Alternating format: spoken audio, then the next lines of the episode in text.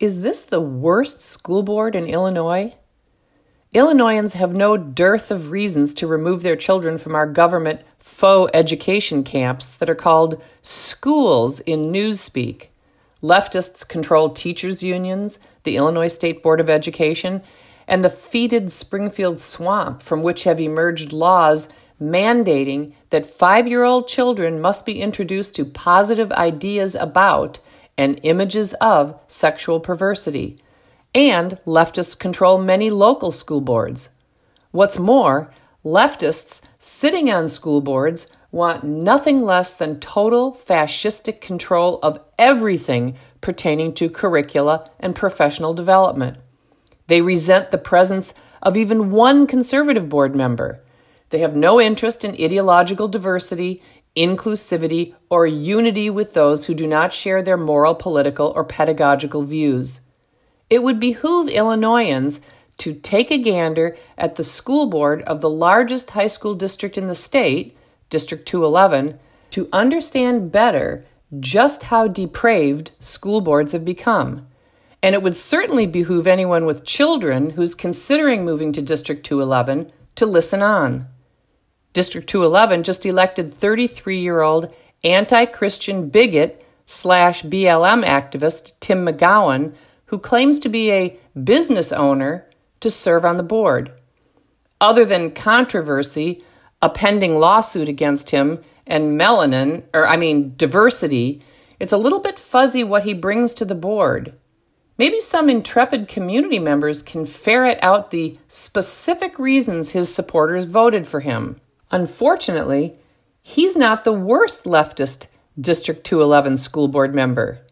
That ignominy goes to the puerile and presumptuous sexpert Kim Cavill, who takes special pride in exposing children to all manner of inappropriate sexuality topics while mocking and condemning conservatism and the GOP on her Twitter account. It doesn't appear she is even a smidge invested in diversity, inclusivity, or unity. This is the person who several years ago, in an online public post, referred to former school district U46 board member and recent conservative Illinois State Senate candidate Jeanette Ward as the quote, high priestess of the order of moron, end quote. Cavill is such a fine role model for children. Cavill has a sordid history in District 211 about which I wrote this. The curious story of the April 2019 election of Kim Cavill actually goes back to the even curiouser story of the 2017 board election. Three well qualified people who opposed co ed private spaces for minors were running against three people who supported co ed private spaces for minors. On March 22, 2017, just 13 days before the 2017 election, LaSaia Wade, a 29 year old black trans woman that is a biological man, and Day Pope, another biological male who passes as a woman, set up a super PAC called Trans United Fund Illinois. Pope is the organizing director for a 501c3 called Trans United Fund. Two days later, on March 24, 2017, now 11 days before the 2017 election, Kim Cavill and her sister, Lindsay Christensen, set up a super PAC called Parents and Neighbors for Quality Education, PNQE. Just days after the founding of Trans United Fund Illinois, donations from some surprising people came pouring in.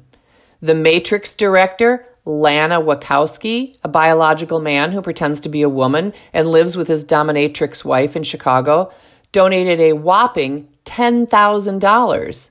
Far left Illinois State Senator Heather Steans, a Democrat from Chicago, who has an adult son who pretends to be a woman, also donated $10,000. Homosexual Clark Pellet, a retired attorney and development chair for the LGBTQ Center on Halsted, who lives in Chicago, donated $5,000. Executive Director of Gender Rights Maryland, Dana Beyer, a man who pretends to be a woman and lives in Chevy Chase, Maryland, donated $1,000. Eliza Byard, executive director of the Gay, Lesbian, and Straight Education Network, who lives in Brooklyn, New York, donated $500.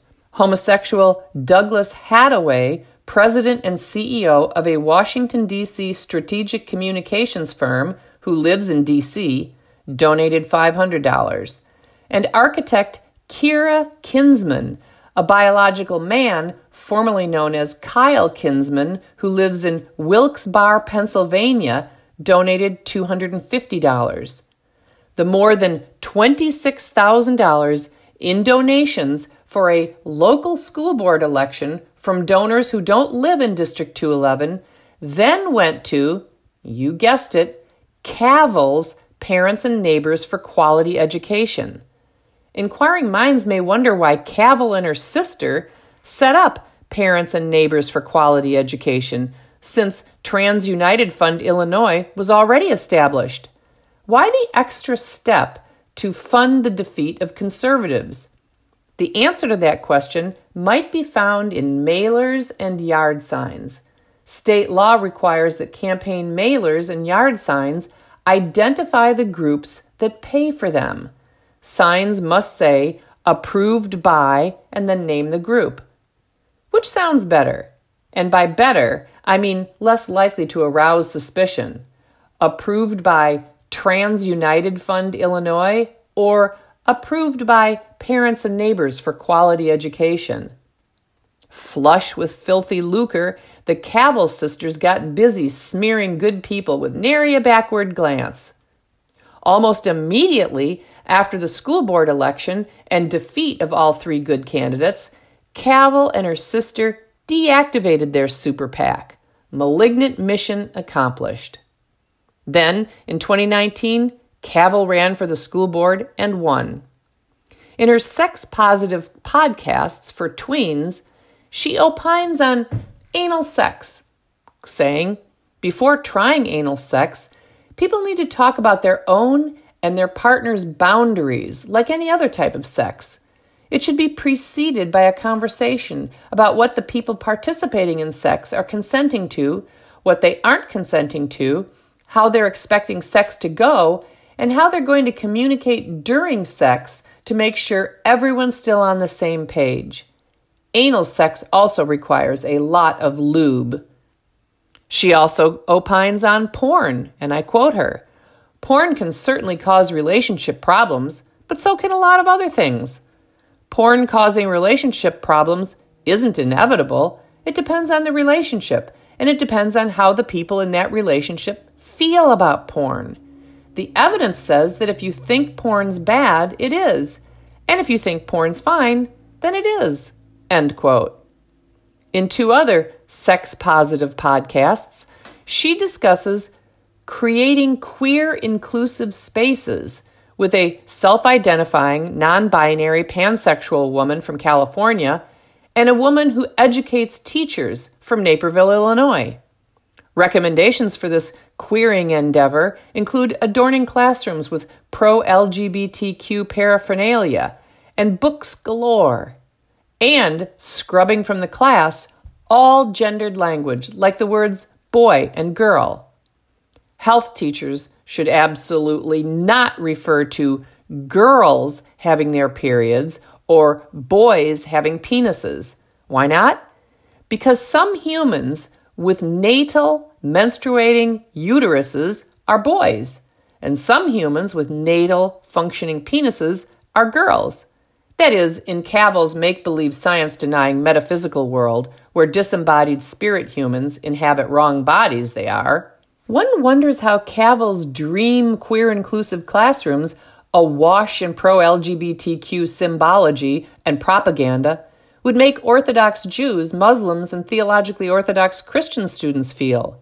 Would those whose authentic identities include beliefs about biological sex and sexual acts that are implicitly and explicitly condemned by queered spaces feel included? Let's take a look at a few of inclusive school board member Kim Cavill's tweets over the past year.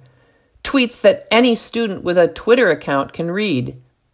April 13th, she tweeted this quote from an Atlantic article. Quote, For the past 30 years, the GOP has pursued a consistent strategy find a misunderstood or marginalized group, convince voters that the members of that group pose an existential threat to society, and then ride to victory on the promise of using state power to crush them. End quote. April 12th, she retweeted this Nothing like a police shooting to demonstrate conservatives' most strongly held belief with great power comes no responsibility. January 28th. My 17 year old son said, I'm using spermicide and condoms to protect against STDs. I also know about PrEP for HIV prevention. My girlfriend's on the pill too. She responded, I'm so proud of you. Pick a restaurant. I'll buy you both dinner. Tell me what day works and we'll get you takeout. February 24th. The only reason for seeing an increase in sexual fluidity as a negative is bigotry. So if you're upset about how many young people are bi, the problem is you. On March 16th, praying for all the health teachers who will be asked, Can you pop your vagina into someone else's vagina? March 20th, shortly before Easter, my 10 year old said, Why did they put Aragorn on that billboard? Cavill replied, Honey, that's not Aragorn, that's Jesus Christ. 10 year old, lame, end quote. I wonder if Cavill would have posted such a tweet if the billboard had featured a picture of Muhammad. On March 5th, just had a three minute conversation with someone who was too scared to get the vaccine, and now they are going to take the next available appointment. If I can achieve this with adults, just imagine how effective I am with classrooms full of teenagers.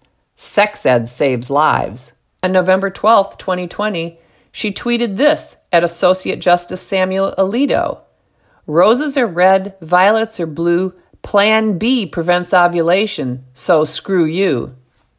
On August 28, 2020, she retweeted this it sounds absurd to say it, but America is in the process of choosing whether to be a white, nationalist, fascist state or an inclusive democracy. That's not hyperbole, that's just where we are.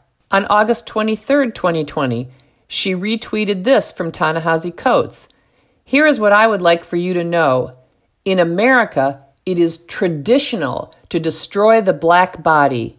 It is heritage. On July 26, 2020, she tweeted 17 years old, being the average, means that some people have sex earlier and some people wait a lot longer. There is no right age to have sex. Only you can decide what's best for you according to your values, goals, and circumstances. The decision should come from inside, not outside. Cavill exposes how she views her sex educator job in this tweet. Anytime a very serious free speech defender tweets about censorship, I think about how many times I had to answer students' questions with, I wish I could give you an answer, but the state, your school board, your administration doesn't allow me to talk about that. I'm sorry. End quote.